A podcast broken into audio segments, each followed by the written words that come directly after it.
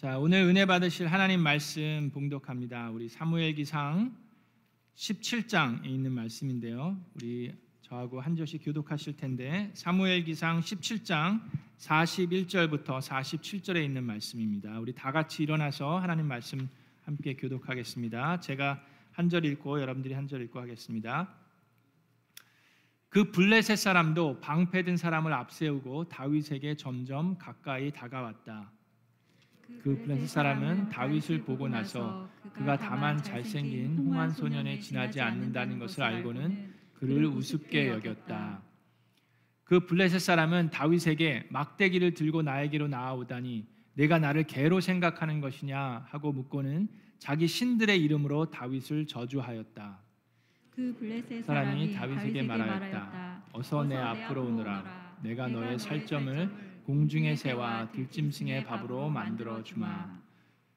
그러, 그러자 다윗이 그 블레셋 사람에게 말하였다. 너는 칼을 차고 창을 메고 투창을 들고 나에게로 나왔으나 나는 네가 모욕하는 이스라엘의 군대의 하나님 곧 만군의 주님의 이름을 의지하고 너에게로 나왔다. 주님께서 너를 나의 손에 넘겨 주실 터이니 내가 오늘 너를 쳐서 내 머리를 베고 블레셋 사람의 죽음을 모조리 공중의 새와 땅의 들짐승에게 밥으로 주어서 온 세상이 이스라엘 하나님을 알게 하겠다. 다 함께 읽겠습니다. 또 주님께서는 칼이나 창 따위를 쓰셔서 구원하시는 것이 아니라는 것을 여기에 모인 이 모은 무리가 알게 하겠다. 전쟁에서 이기고 지는 것은 주님께 달린 것이다. 주님께서 너희를 모조리 우리 손에 넘겨 주실 것이다. 아멘. 이것은 하나님의 말씀입니다.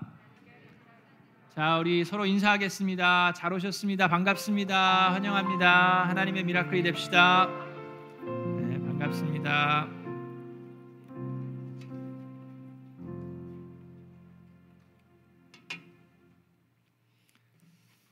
여러분 내일이 무슨 날이죠? 내일이 어, 미국 독립 기념일입니다. 그래서 244번째 독립기념일이에요. 1776년도 7월 4일 미국은 독립선언문을 작성합니다. 이 민주주의 이상의 기반을 두고 있는데 1776년도 7월 4일 날 그 당시에는 13개의 스테이시 있었죠. 대표자들이 이 토마스 제퍼슨이 주로 작성한 문서인 독립선언문을 채택을 합니다. 여러분 아시는지 모르겠는데 이 독립, 독립 선언문에는 세 가지의 아주 주요한 아이디어가 있습니다. 첫 번째는 모든 사람은 평등하게 창조되었다입니다. 어떻게 됐다고요? 모든 사람이 평등하게 진화되었다라고 한 게 아니라 어떻게 돼 있다고요? 모든 사람은 평등하게 창조되었다. 그러니까 첫 번째고요. 두 번째는 모든 사람은 생명, 자유, 그리고 행복을 추구할 수 있는 특정 권리를 가지고 있다. 모든 사람은이라고 그랬습니다. 남자와 여자뿐만 아니라 어린 아이, 인펀들도 모든 사람은 생명, 자유, 그리고 pursue of happiness, 행복을 추구할 수 있는 권리를 가지고 있습니다. 두 번째예요. 그 다음에 세 번째는 사람들은 자신과 타인을 위해 이러한 권리를 방어할 수 있는 국민적 의무가 있습니다. 그게 세 가지 이제 주요 아이디어입니다. 그 독립 선언문을 바탕으로 해서 미국의 헌법이 세워졌고 나라가 세워졌어요. 자, 그런데 지금 미국은 이 독립 선언문의 기반이 되고 있는 주요 아이디어가 어, 흔들리고 있습니다. 그래서 이 아이디어 주요 아이디어를 어떻게 해석하느냐를 놓고 사람들이 영적 전쟁을 치르고 있어요. 그래서 나라는 갈라졌고 교회도 갈라졌고 가족도 갈라졌습니다. 그게 지금 우리가 살고 있는 현실입니다. 오늘 사무엘기상 17장, 16장과 17장을 보면서 이스라엘의 역사를 볼 텐데 그 이스라엘의 역사를 통해서 오늘날 우리 현실을 직시하고 우리가 어떻게 살아야 하는지를 배우게 되는 귀한 은혜의 시간이 되기를 주님의 이름으로 축원합니다. 오늘 성경에 나와 있는 이 다윗과 골리앗에 대한 얘기는 여러분 아마 뭐 예수님을 믿는 분이든 안 믿는 분이든 다 한 번쯤은 들어본 이야기일 거라고 생각합니다. 가장 유명한 성경에 나와 있는 이야기라고 할 수 있는데요. 이 이야기 속에 숨어 있는 진리와 교훈이 들어져 있습니다. 그래서 오늘 이제 말씀을 보면서 할 텐데 첫 번째는 뿌리 뽑지 않은 죄는 우리를 끝까지 시험에 빠뜨리고 괴롭힌다는 얘기입니다. 자, 17장 4절을 봅니다. 자, 골리앗이 등장을 하는데 17장 4절에 블레셋 진에서 가드 사람 골리앗이라는 장수가 싸움을 걸려고 나섰다라고 얘기합니다. 자, 이 골리앗이 어디서 나왔다고요? 가드 사람이라고 얘기를 합니다. 여러분, 아, 자, 기억나시는지 모르겠는데 여호수아가 저랑 우리 창세기 1장부터 쭉 훑어봤잖아요. 여호수아가 드디어 요단강을 건너고 가나안 땅을 정복을 합니다. 그런데 하나님께서 정복하라고 한 그 가나안 땅은요. 우리가 생각하는 것보다 꽤 넓습니다. 근데 그 이스라엘 백성들이 하나씩 하나씩 점령해 나가는데 그게 쉽지 않죠. 그렇죠? 지금처럼 뭐 총이나 뭐 미사일을 쏘는 게 아니라 다 칼과 창으로 지금 전쟁을 치러야 되는데 피해도 있고 이걸 회복하는데 시간도 걸리고 이게 꽤 어려운 일입니다. 자, 그래서 여호수아 이스라엘 백성들이 하나님께서 명령하신 그 가나안 땅 전부를 다 점령한 것이 아니라 어느 정도 이 정도면 그래도 꽤 했다. 라고 생각할 때 땅을 분배해서 나눠 가지고 거기서 정착해서 그만큼 만족하면서 살아갑니다. 자, 그 모습이 여호수아와 사사기서에 나오는데 여호수아 13장 1절에 여호수아가 이제 이미 늙었어요. 그때 이렇게 얘기합니다. 하나님께서 여호수아에게 너는 늙었고 나이가 많은데 정복하여야 할 땅은 아직도 많이 남아 있다라고 얘기하십니다. 자, 사사기서 우리 우리가 쭉 공부를 했는데 사사기서 1장과 2장, 3장에 보면 또 그런 말씀들이 있습니다. 1장 21절에도 우리가 전에도 한번 묵상했던 말씀인데 베냐민 자손이 예루살렘에 사는 여부수 사람을 쫓아내지 못하였으므로 여부수 사람이 오늘날까지 예루살렘에서 베냐민 자손과 함께 살고 있다라고 얘기했어요. 또한 28절에는 그런데 이스라엘 백성은 강성해진 다음에도 이제 이곳 저곳을 점령하면서 그 뭐 얻어낸 재물도 있고 힘이 세졌음에도 불구하고 가나안 사람들을 모조리 몰아내지 않았고 그들을 부역군으로 삼았다라고 얘기합니다. 자, 그 얘기는 이제 전에도 했었던 얘기고 자, 3장에 보면 이런 말씀이 있습니다. 자, 그렇게 그냥 어느 정도 선에서 만족을 했어요. 그러니까 굳이 뭐 하나님께서 하라는 거 하나님께서 이제 그만 싸워도 된다. 그만 전쟁이라 그런 얘기 안 하셨어요. 그럼에도 불구하고 아, 이 정도면 됐지 않느냐. 이 정도면 우리 그냥 나눠 가져서 분배하고 여기서 정착하도 충분하다라고 생각하면서 하나님의 그 점령하라고 그런 땅을 다 점령하지 않은 상태에서 만족하면서 거기서 정착해 살아가다 보니 새로운 세대들이 태어나죠. 근데 이 사람 이 어린 세대들은 전쟁을 경험해 보지 못한 세대입니다. 그죠? 자, 그런 세대들이 있는데 3장 1절에 가나안 전쟁을 전혀 겪어본 일이 없는 모든 이스라엘 백성을 시험하시려고 주님께서 그 땅에 남겨두신 민족들이 있다라고 얘기하십니다. 그러면서 전에 전쟁을 겪어본 일이 없는 이스라엘 자손의 세대들에게 전쟁이 무엇인지 가르쳐 알게 하려 주려고 그들을 남겨두신 것이다. 그러면서 그들은 바로 블레셋의 다섯 통치자라고 얘기하십니다. 그러면 4절에 주님께서 이스라엘 자손을 시험하셔서 그들이 과연 주님께서 모세를 시켜 조상들에게 내리신 명령에 순종하는지 아니면 순종하지 않는지를 알아보려고 이런 민족들을 남겨놓으신 것이다. 자, 저를 보세요. 지금 이스라엘 백성들은 끝까지 다 순종하지 않았어요. 어느 정도 이 정도면 충분하다. 그리고 정착을 내렸습니다. 그로 인해서 결과가 어떻게 됐습니까? 그들은 가나안 민족들과 타협하면서 살아갑니다. 그들의 우상 숭배하는 모습을 보면서 영향을 받게 돼요. 그래서 그들은 그들과 타협하면서 우상 숭배하는 것을 익숙, 익숙해지기 시작합니다.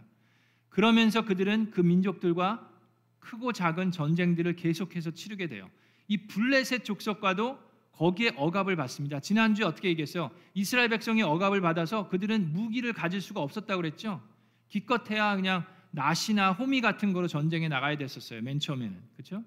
자, 그런 모습들이 드러납니다. 근데 하나님께서 이렇게 내버려 두신 이유가 뭐라고요? 아직 전쟁을 치러보지 못한 이 새로운 세대들, 요단강을 건너보지 못했고 모세의 기적들을 체험하지 못한 이 세대들이 모세 때부터 하나님께서 누누이 말씀하신 그 말씀에 순종을 하는지 아니면 순종하지 않는지를 하나님께서는 지켜보겠다라고 말씀하셨어요. 자, 그랬는데 그 시험에 이스라엘 백성이 어떻게 합니까? 패스를 합니까? 아니면 페일 합니까?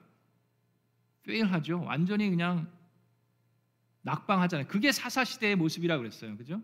그래서 하나님을 저버려요. 하나님을 인정하지 않습니다. 우상들을 숭배해요.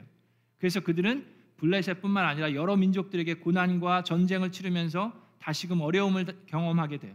자, 그런데 여러분 오늘을 살고 있는 우리도 마찬가지입니다. 지금 우리는 크고 작은 영적 전쟁 속에 있습니다. 아까 독립선언문의 세 가지 아이디어를 얘기했죠.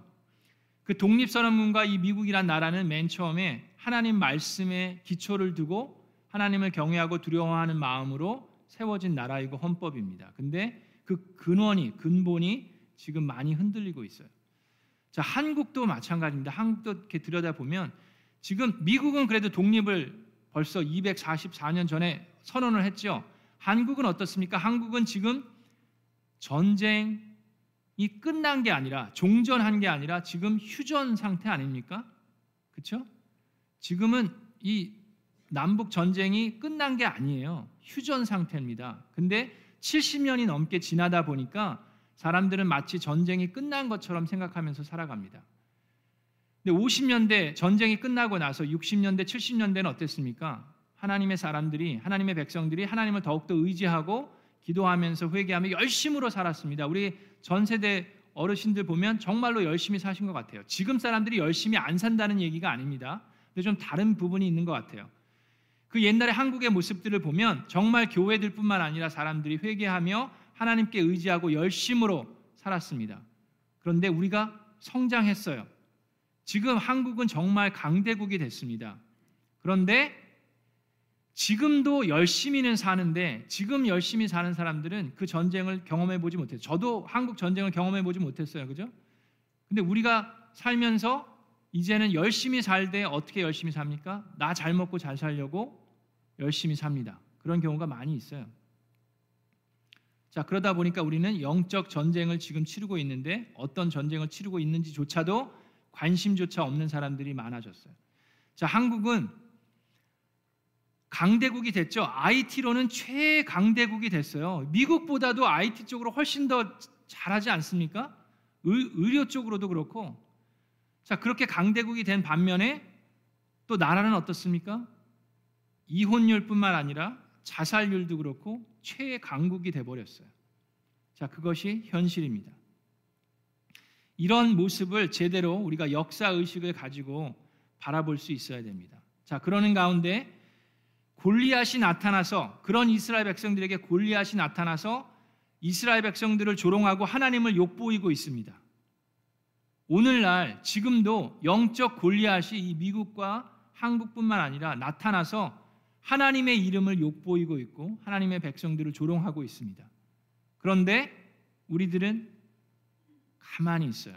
자, 지금 이스라엘 지금 골리앗 장군이 나타났어요. 이스라엘 백성들이 뿌리 뽑지 못해서 결국에 이 골리앗이 나타났는데 이스라엘 백성들의 반응을 봅니다. 자, 다시 사무엘기상으로 돌아가서 17장 11절에 보니까 이런 말씀이 있습니다. 사무엘기상 17장 11절에 사울과 온 이스라엘은 그 블레셋 사람이 하는 말을 듣고 몹시 놀라서 떨기만 하였다. 놀래서 떨고만 있어요. 지금 우리가 딱 이 상태입니다. 지금 세상에서 일어나고 있는 미국과 한국에서 일어나고 있는 이런 상황들을 보면서 우리는 세상에 어떻게 이런 일들이 일어나냐고 얘기하는데 놀라서 떨기만 하고 있어요. 그게 지금 우리의 살고 있는 모습입니다. 자, 그런데 왜 그렇습니까? 왜 이스라엘 백성들이 아무것도 못하고 떨기만 하고 있습니까? 그 지난주에 배웠죠. 요나단 그 혼인 혼자서 그리고 자기 호위무사 두 명이서 그 적진으로 용감하게 나갔던 그 요나단은 어디 있어요 지금? 이스라엘 백성 중에 싸움을 잘하는 사람이 뭐 한 명도 없었습니까? 전쟁을 여러 번 치렀기 때문에 좀 잘하는 사람들이 있었을 터인데 모든 이스라엘이 사울 왕을 사울 왕도 맨 처음에는 나가서 잘 싸웠잖아요. 근데 사울 왕을 포함해서 모든 이스라엘 백성들이 그냥 놀라서 두려워 떨고만 있습니다. 왜 그렇습니까? 그들은 골리앗 장군의 뭐를 본 거예요? 그 외모만 보면서 두려워하고 떨고 있습니다. 여러분 우리 사람들이 외모, 겉모습만 보, 보아서 그것이 우리의 판단의 기준이 되면 안 됩니다. 아멘. 자, 근데 보세요. 골리앗을 보니까 4절에 그의 키가 6 규빗하고 한 뼘이나 되더라라고 얘기했습니다. 한 2m 80cm예요. 1m 80이 아니라 2m 80이면 한 9핏이 조금 안 돼요. 그러면 어, 이 천정이 그냥 달 정도의 높이예요. 그렇게 거구가 나타났는데 그가 입은 갑옷도 아주 최신 아주 제일 좋은 갑옷을 입었습니다. 그리고 그 무게가 놋 5천 세겔이라고 그랬는데 한 125파운드 정도가 돼요. 그러니까 그, 그 탄탄한 갑옷을 입고 그 거인이 앞에 나서 나타났는데 그 당시에 전쟁을 치를 때 이렇게 했습니다. 모든 사람이 다 돌격 앞으로 해가지고 다 그냥 막 여러 명이 여기저기서 죽은 게 아니라 대표로 한 명이 나타났어요. 그저 이제 이스라엘 백성에서 대표가 한 명이 나와야 돼요. 그래서 1대1로 싸웁니다. 어떻게 보면 지혜롭죠. 많은 사람이 죽은 것보다 그냥 한 사람만 죽으면 되니까. 근데 골리앗하고 1대1로 싸워서 이길 수 있는 사람이 이스라엘 백성에 보니까 외모로 봐서는 지금 봐서는 이게 잽이 안 될 것 같은 거예요. 여러분 한번 생각해 보세요.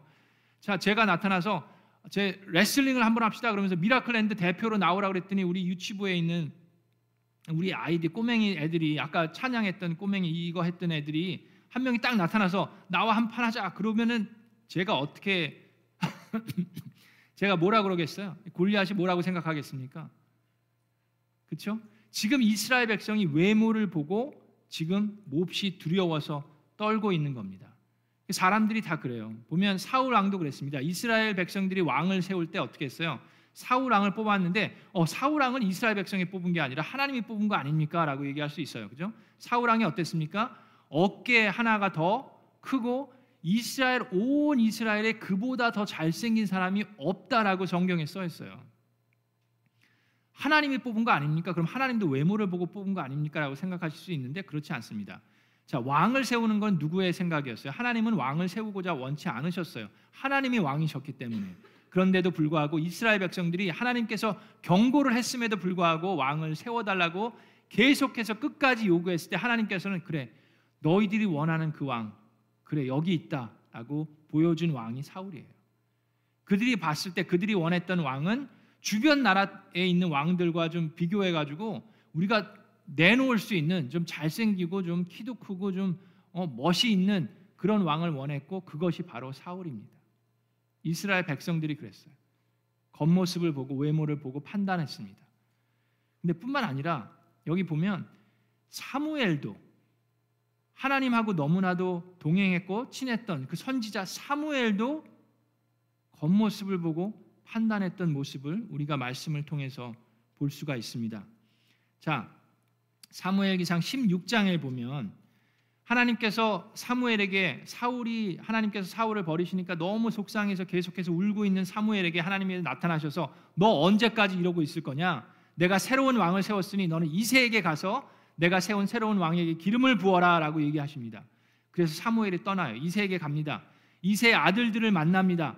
첫 번째 아들을 만나요. 첫 번째 아들이 엘리압인데 그 엘리압의 모습을 보니까 어 사무엘이 보니까 정말 왕같이 생겼어요. 잘생겼고 키도 크고 준수해요. 그래서 사무엘이 속으로 얘기합니다. 아, 하나님께서 다음에 세우실 왕이 바로 이 엘리압이구나라고 생각했을 때 하나님께서 말씀하십니다. 우리가 잘 아는 16장 17절에 있는 말씀. 주님께서 사무엘에게 말씀하십니다. 너는 그의 준수한 겉모습과 큰 키만을 보아서는 안 된다. 그는 내가 세운 사람이 아니다. 나는 사람이 판단하는 것처럼 이렇게 그렇게 판단하지 않는다. 사람은 겉모습만을 따라 판단하지만 나 주는 중심을 본다라고 하나님께서 말씀해요. 하나님 뭘 보신다고요? 중심을. 사람들은 뭘 본다고요? 겉모습만을 따라 판단한다라고 얘기했습니다. 여러분 외모가 겉모습이 중요하지 않다라는 얘기가 아니에요. 여러분 외모가 중요합니까? 안 중요합니까? 그것도 중요해요. 겉모습도 중요. 여러분 오늘 오실 때 거울 안 보셨어요? 거울 안 보신 분 계십니까? 안 보셨으면 반성하고 좀 보세요. 거울 봐야죠. 우리 외모도 중요합니다. 그죠? 외모만 가지고 판단하니까 그게 이제 잘못하는 거지. 외모도 중요합니다. 근데 여기 뭐라 그랬어요? 겉모습만을 따라 판단한다라고 얘기했어요. 근데 하나님은 뭘 보신다고요? 중심을 보신다라고 얘기하십니다. 여러분, 우리가 이 중심을 보는 게 왜 중요합니까? 겉모습만 보고 판단하면 우리가 어떻게 되죠? 그러면 골리앗처럼 쓰러져 넘어지게 돼 있습니다. 여러분 골리앗이 왜 싸움에서 졌는지 아세요? 물론 하나님께서 다윗과 함께 하셨기 때문에 골리앗이 졌습니다. 아멘. 그런데 골리앗 입장에선 골리앗이 진 이유는 겉모습만 봤기 때문에 그래요. 그게 무슨 말입니까? 이스라엘 백성을 대표한다고 한 사람이 나왔는데 겉모습을 보니까는 얼굴이 불그스름하게 아주 예쁘장하게 생긴 조그만 꼬마 소년이 나온 거예요. 자, 그 겉모습을 보니까 사무엘기상 17장 아, 42절에 이런 말씀이 있습니다. 그 블레셋 사람은 다윗을 보고 나서 그가 다만 잘생긴 어, 홍한 그러니까 얼굴이 좀 불그스름하게 예쁘장하게 생긴 소년에 지나지 않는다는 것을 알고는 그를 어떻게 했다고요? 우습게 여겼습니다. 그랬을 때 방패도 그냥 내버려 두고 여러분 다윗이 쓴 그 물맷돌은요 아주 유용한 무기예요. 전쟁터에서 무기로도 사용했던 겁니다. 동물들만 잡은 게 아니라 그래서 화살보다도 더 강하고 힘센 무기로 인정받는 그 무기였어요. 그럼에도 불구하고 블레셋 장군은 다윗을 보니까 소년이 막대기 하나랑 그 물맷돌 갖고 나온 모습을 보고 갑옷도 없어요. 그냥 조그만 소년이에요. 아이고, 그러니까 얼마나 웃기겠어요. 그래서 그 겉모습을 보고 완전히 마음을 내려놓고 어떻게 했다고요? 우습게 여겼습니다. 그랬을 때 그 돌멩이 하나로 그의 머리를 맞고 그 앞에 완전히 꼬꾸라져 쓰러집니다. 우리가 겉모습만을 보고 판단하면 골리앗처럼 무너질 수 있습니다.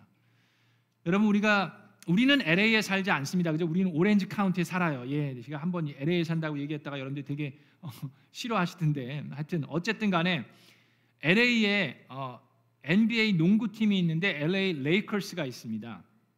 근데 이, 이 올해 시즌에 NBA 어, 레이커스에 유명한 선수 세 명이 조인을 했어요. 그래서 모든 사람들이 다 LA가 우승할 거라고 우승 후보로 완전히 다 기대를 가지고 LA 레이커스를 봤습니다. 거기 보면은 앤서니 데이비스라는 사람이 있어요. 선수가 있는데 그 사람이 6 feet 10 inch입니다. 6'10이에요. 6'10. 그럼 엄청 크죠. 그리고 그 사람은 그 NBA 그 드래프트 할 때 NBA에서 이제 사람들을 뽑는데 제일 첫 번째 우선순위로 뽑혔던 사람입니다. 그 무슨 얘기인지 하나도 모르시겠어요? 잘하는 선수가 거기 있어요. 뿐만 아니라 르브란 제임스라는 선수가 또 있어요. 르브란 제임스는 좀 들어보셨죠? 어디, 어딘가? 안 들어보셨구나. 네. 르브란 제임스라는 선수도 6 feet 8이에요. 6 8이고 그 사람이 제일 지금 잘한다라고 막 얘기하는 사람입니다. 하여튼 그 사람도 레이커스에 있었고 그 사람도 첫 번째로 발탁된 선수예요. 그리고 러셀 웨스트브룩이라는 선수가 있어요. 그 팀들을 보면 그냥 슈퍼스타가 한 명, 많아야 두 명 정도 있는데 LA 레이커스는 세 명이나 잘하는 사람들이 있어갖고 막 사진도 찍고 막 난리를 치면서 LA가 또 우승할 거다 막 그랬어요. 근데 결과는 어떻게 됐습니까? 꼴찌, 꼴찌, 꼴찌 수준이 완전히. 그래갖고 플레이오프에 아예 들어가지도 못했어요. 그 완전히 그냥 그러면서 서로가 서로를 막 탓합니다. 이거는 뭐 코치 탓이다, 이건 선수들 탓이다 그러면서 서로 막 탓하면서 완전히 무너져 내렸습니다. 자, 그게 이제 레이커스의 올해 시즌이고, 근데 거기에 어, 스티, 스테픈 커리라는 선수 들어보셨어요? 또 못 들어보셨구나. 그좀 아, 알아셔도 돼요. 그래서 그 유명한 사람들이에요. 스테픈 커리라는 선수가 있는데 그 사람은 6 feet 2예요. 근데 6 feet 2면 우리한테는 큰 사람이지만 NBA 농구 선수들에서는 되게 왜소하고 작은 사람입니다. 아시죠?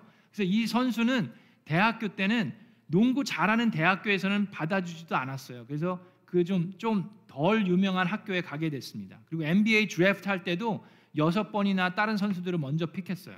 그랬던 선수가 있는데 이 선수가 골든 스테이트 워리어에 가서 캘리포니아의 것도 거기에 가가지고 지금 올해 2022년도 NBA 챔피언을 따게 됐습니다.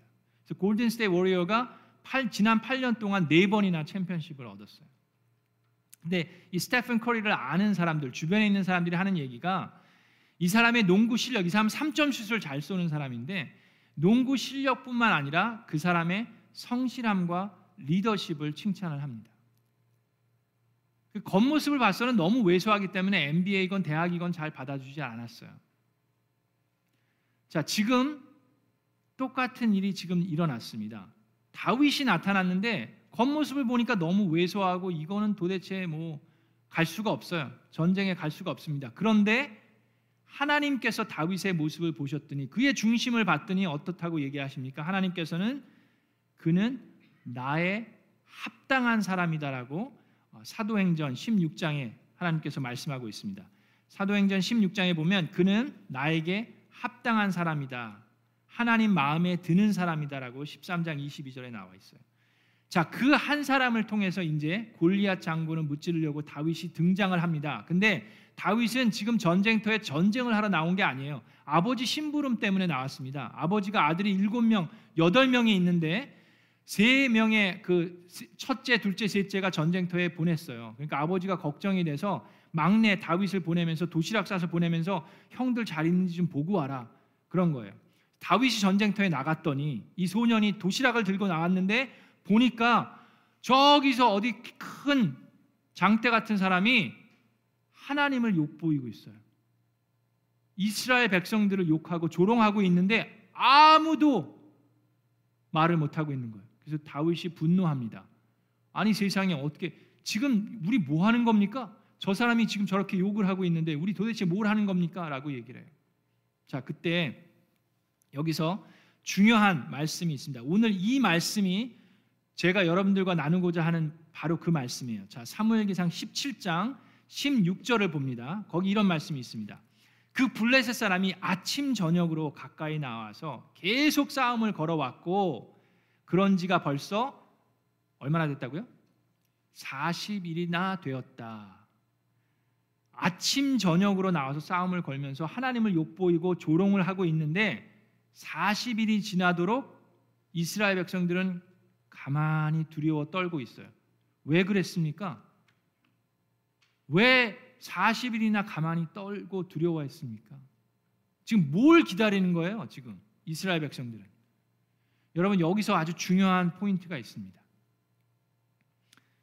우리 인간들은 하나님에게 기적을 보여주십시오. 그러면 믿겠습니다. 라고 얘기합니다.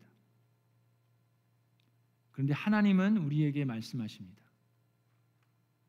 믿음을 보여다오. 그러면 기적을 이루겠다. 라고 말씀하십니다. 자, 여러분 물론 하나님께서 기적을 먼저 보이실 때도 간혹가다 있습니다. 모세에게 버닝 부시에서 하나님께서 나타나셨고 지팡이를 뱀으로 만드시는 기적을 먼저 보이시고 내가 너를 보내니 너는 가라라고 말씀하셨어요. 그런 경우도 있지만 자, 많은 경우 보면 하나님께서는 믿음을 먼저 보기를 원하십니다. 이스라엘 백성이 요단강을 건널 때도 어땠어요? 언약궤를 메고 흐르는 강물에 발을 담궜을 때 하나님께서 기적을 이루셨습니다. 예수님도 성경에 보면 다 그랬어요. 혈류병 환자가 와서 예수님이 옷깃을 스쳤을 때 예수님께서 그 여인에게 뭐라 그랬습니까? 따라 너의 믿음이 너를 구원하였다. 그 무리들을 해치면서 예수님이 옷자락만 만져도 나를 낫겠다는 그 믿음을 보시고 그 여인을 구원해 주셨어요. 그 중풍병 환자를 들고 왔던 친구들도 마찬가지입니다. 그 지붕을 뚫으면서까지 그 친구를 예수님 앞에 내려놓는 그들의 믿음을 보시고 하나님께서 기적을 이루셨어요. 하나님은 믿음이 있는 자들을 보시길 원하십니다. 믿음으로 나아갈 때 하나님께서 기적을 이루십니다. 그런데 사람들은 기적을 보여주세요. 그러면 믿겠습니다. 여러분, 기적을 본 다음에 믿는 것은 믿음이 아닙니다. 이스라엘 백성들은 40일 동안 지금 하나님의 기적을 기다리고 있었어요. 우리는 도저히 저 골리앗을 무찌를 수가 없습니다. 그러니 하나님 기적을 좀 보여주십시오. 뭐 천둥 번개를 치시든지, 예? 뭐 어, 뭐 이 뭐 벼락을 치시든지 해가지고 저 좀 뭐 기적을 좀 보여주십시오. 그걸 기다리고 있었어요. 그러나 하나님은 다윗을 기다리고 계셨습니다. 믿음과 용기가 있는 그 다윗. 다윗은 어린 소년이었지만 어떻게 보면 저도 그렇고 여러분도 그렇고 어렸을 때의 그 믿음이 더 강하고 순진하고 깨끗할 수 있어요. 자, 이 다윗이 얼만큼의 믿음이 있었는지를 봅니다. 다윗의 믿음은요, 그 누구도 굽히지 못했어요. 다윗이 전쟁터에 나와서 이렇게 상황을 들어보는데 그 옆에서 큰 형이 자 맏형입니다 맏형. 첫 번째 형. 다윗은 몇 번째 아들이라고요? 여덟 번째 아들. 여러분 생각해 보세요.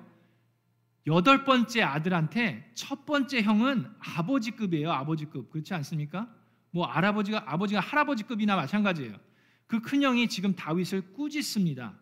어떻게 꾸짖냐면 자 다윗이 군인들과 이야기하는 것을 엘리압이 듣고는 다윗에게 화를 내며 꾸짖습니다. 너는 어떻게 여기까지 따라왔느냐? 들판에 있는 몇 마리 되는 그 양들은 누구에게 떠맡겨 놓았느냐라고 이 건방지고 고집센 녀석아 내가 전쟁 구경을 하려고 내려온 것을 누가 모를 줄 아느냐라고 형이 아주 구박을 합니다. 근데 그것이 다윗을 굽히지 못합니다. 아버지 뻘이 넘는 그 형이 얘기했음에도 불구하고 다윗은 어떻게 얘기합니까? 도리어 다윗이 29절에 보니까 형한테 대들었다라고 얘기합니다. 형한테 대들면서 내가 무엇을 잘못했다는 겁니까? 물어보지도 못합니까? 그러면서 형 옆에서 피해서 다른 군인들과 얘기를 해요. 자, 그것이 다윗의 믿음이었고 용기였습니다. 뿐만 아니라 형뿐만 아니라 사울 왕도 다윗의 믿음을 굽히지 못했습니다. 다윗이 나타났다는 얘기를 듣고 사울이 다윗을 불러요. 왜냐하면 사울은 다윗을 그때까지 아주 사랑했습니다. 본인이 악한 영에 시달리고 있을 때 다윗이 옆에서 음악을 켜고 하프를 연주하면 그 영이 잔잔해졌기 때문에 사울은 다윗을 되게 예뻐했어요. 다윗이 나타났다는 얘기를 듣고 다윗을 불렀습니다. 그랬더니 다윗이 왕한테 얘기합니다. 임금님, 제가 나가서 저 골리앗을 무찌르겠습니다. 그랬을 때 사울 왕이 봤을 때 어떤 마음일까요? 사울 왕이 봐도 한심하죠. 아이고 다윗아라고 얘기하면서 사울 왕이 뭐라고 얘기합니까? 자, 저 골리앗은 지금 평생 어렸을 때부터 군인으로 자란 그 용감한 무사이고 너는 지금 아직 어린 소년이다. 무슨 얘기를 하는 거냐라고 다윗을 만류합니다. 그럼에도 불구하고 사, 다윗은 얘기합니다. 제가 어렸을 때부터 저는 사자와 곰으로부터 양들을 보호했습니다. 나를 지키신 곰과 사자로부터 나를 지키신 하나님께서 저 골리앗의 손으로부터 나를 지키실 줄로 믿습니다. 그리했을 때 사울이 할 수 없이 다윗을 보냅니다. 왕도 다윗의 믿음을 굽히지 못했어요. 마지막으로 이 골리앗도 다윗의 믿음을 굽히지 못하고 그 앞에 푹 쓰러져 죽습니다. 자, 그것이 사무엘기상 17장에 나와 있는 얘기인데 여러분 여기서 중요한 게 있습니다. 우리가 이 다윗과 골리앗의 얘기를 들으면서 여러분 뭐 이 이야기는 여러분 신앙생활하면서 많이 들으셨을 텐데 여기서 하나님께서 이 이야기를 우리에게 주시는 그 핵심의 메시지는 뭡니까? 여러분들한테 다윗처럼 용감한 믿음을 가지고 골리앗을 무찔러라. 그게 하나님의 말씀이라고 생각하시면 좀 이렇게 샬로한 말씀이에요. 성경에는 어디에도 우리에게 다윗처럼 살아라라고 얘기하지 않습니다. 여러분, 우리는 그런 마음이 우리는 그런 마음이 있어요. 우리는 우리 아들들이 우리 자녀들이 다윗처럼 살기를 원합니다. 그래서 우리들의 아이들의 이름을 다윗으로 짓습니다. 그런데 막상 우리 자녀들이 다윗처럼 살려고 그러면 부모님 입장에서 조금 힘들어요. 생각해 보세요. 지금 당장 여러분의 아들들이 물맷돌 다섯 개를 들고 러시아를 대적한다 무슨 뭐 어디를 대적한다라고 전쟁터에 나가겠다라고 얘기하면 여러분들 어떻겠어요? 좀 불편하지 않겠어요? 뿐만 아니라 다윗은 어떤 사람이었으면 다윗은 강간범이었고 살인자였어요. 그런 다윗을 그대로 본받는 게 중요한 게 아닙니다. 여기서 지금 다윗과 골리앗을 성경에 쓰신 이유는 잘 들으세요. 다윗 한 사람을 통해서 두려움에 떨고 있는 이스라엘 백성들을 하나님께서 구원해 내셨습니다. 이스라엘 백성들은 지금 저 골리앗을 바라보면서 그 누구도 우리는 이제 끝이다. 우리는 이제 전쟁터에서 이길 수 있는 가능성은 아무것도 없다. 우리는 블레셋의 노예로 평생 살아야 하는구나 라면서 놀래서 두려움에 떨고 있었을 때에 다윗이라는 그 누구도 기대하지 않았던 그 누구도 생각하지 못했던 그 어린 다윗 한 사람을 통해서 온 이스라엘을 다 구원해 내신 것이 하나님의 말씀입니다. 그것은 바로 구원자를 예시하고 있어요. 거기에 조명을 하고 있습니다. 그 구원자가 누구입니까? 온 인류가 지금도 두려워 떨고 있어요. 영적 전쟁에서 나타난 그 골리앗을 바라보면서 세상에 어떻게 이런 일이 일어나는가 놀래서 두려움에 떨고 있을 때 하나님께서는 단 한 명의 구원자 예수 그리스도를 이 땅에 보내셔서 십자가를 지시고 부활하심으로 승리하셨습니다. 전쟁은 이미 끝났어요. 아멘. 우리는 더 이상 40일이 아니라 40년, 400년, 4천년 이거 두려움에 떨 이유가 없습니다. 왜? 하나님의 구원자 예수 그리스도가 골리앗을 무찔러 때려 죽였기 때문입니다. 그래서 우리는 그 구원자를 바라보면서 구원받은 하나님의 백성으로 담대하게 믿음을 가지고 살아가는 저와 여러분 되기를 주님의 이름으로 축원합니다. 바로 그 예수 그리스도를 바라보라고 하나님께서는 다윗과 골리앗의 이야기를 오늘을 살고 있는 우리에게도 성경 말씀으로 우리에게 전해주고 계신 줄로 믿습니다. 지금은 여러분 전쟁 중이에요. 그러나 우리는 이긴 싸움을 하고 있는 겁니다. 믿음 없이 놀래서 두려워하는 것이 아니라 우리의 구원자 되신 예수 그리스도를 바라보면서 우리 자녀들에게도 그 예수 그리스도를 바라보게 하며 살아가는 저와 여러분 되기를 주님의 이름으로 축원합니다.